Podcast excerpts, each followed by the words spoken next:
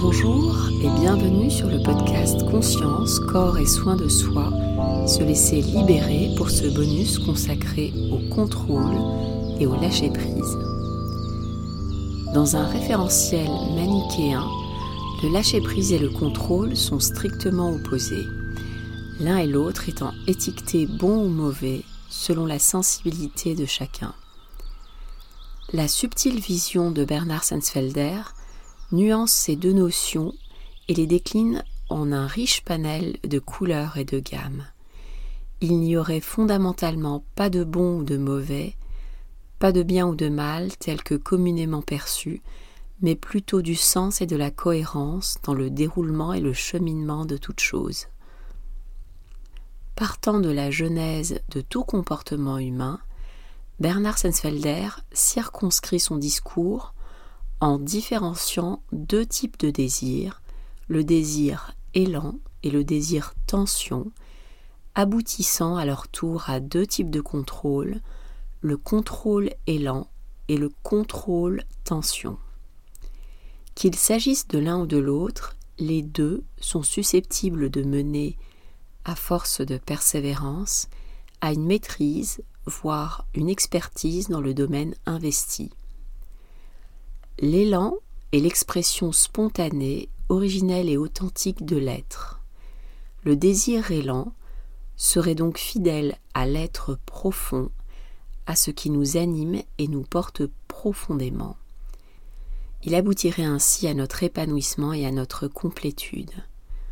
Son procédé réside dans l'état harmonieux de l'être.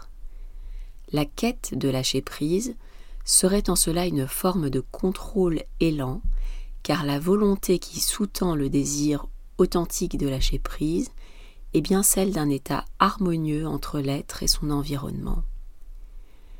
A contrario, le désir tension serait celui de notre personnage, manifesté pour faire taire, voire anesthésier les tensions présentes dans le corps, tensions en lien avec les mémoires d'interdits, de peur et culpabilité, injonctions et héritages en tout genre. Son procédé est l'avoir.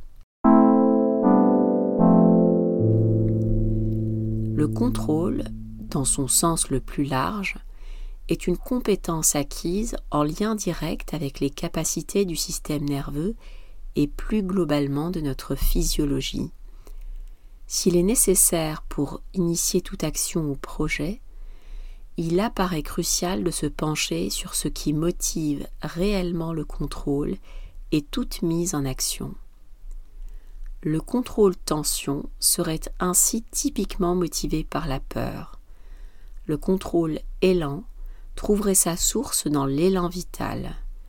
Ces deux types de contrôle impliquent une posture de fermeture pour le contrôle tension et une posture d'ouverture pour le contrôle élan. Cette simple définition suffit à observer que nous évoluons dans un monde où le contrôle tension, avec son lot de peur, préside à nos vies dans de nombreuses situations.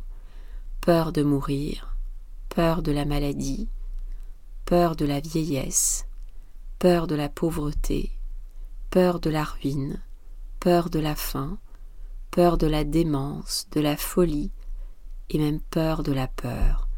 En un mot, peur de la vie. Cet incessant foisonnement de peur entraîne un excès de contrôle menant à une sclérose individuelle et sociétale, jusqu'à se déconnecter de l'essence même de la vie et sombrer dans l'absurde et la perte de sens, se privant ainsi de tout ce qui fait le sel de la vie, le changement, l'imprévu, l'inattendu, l'improbable, le bouleversant, l'émouvant, l'impermanent, l'éphémère, l'unique, l'insaisissable. Nous pourrions ainsi considérer que le contrôle tension vient ainsi prendre en otage l'élan vital, le détourner pour se substituer au contrôle élan qui serait en soi une ode à la vie à travers l'amour, l'individuation, le respect, l'accueil, le partage, la mise en lien, l'ouverture, la créativité, la spiritualité.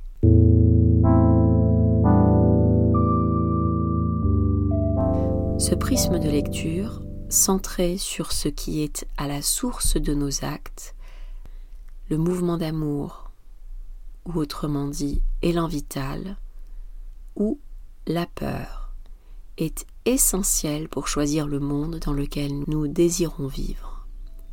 Un seul choix s'impose. Souhaitons-nous vivre par amour ou par peur? Je vous remercie pour votre écoute et vous dis à très bientôt pour un nouvel épisode qui portera sur le libre arbitre.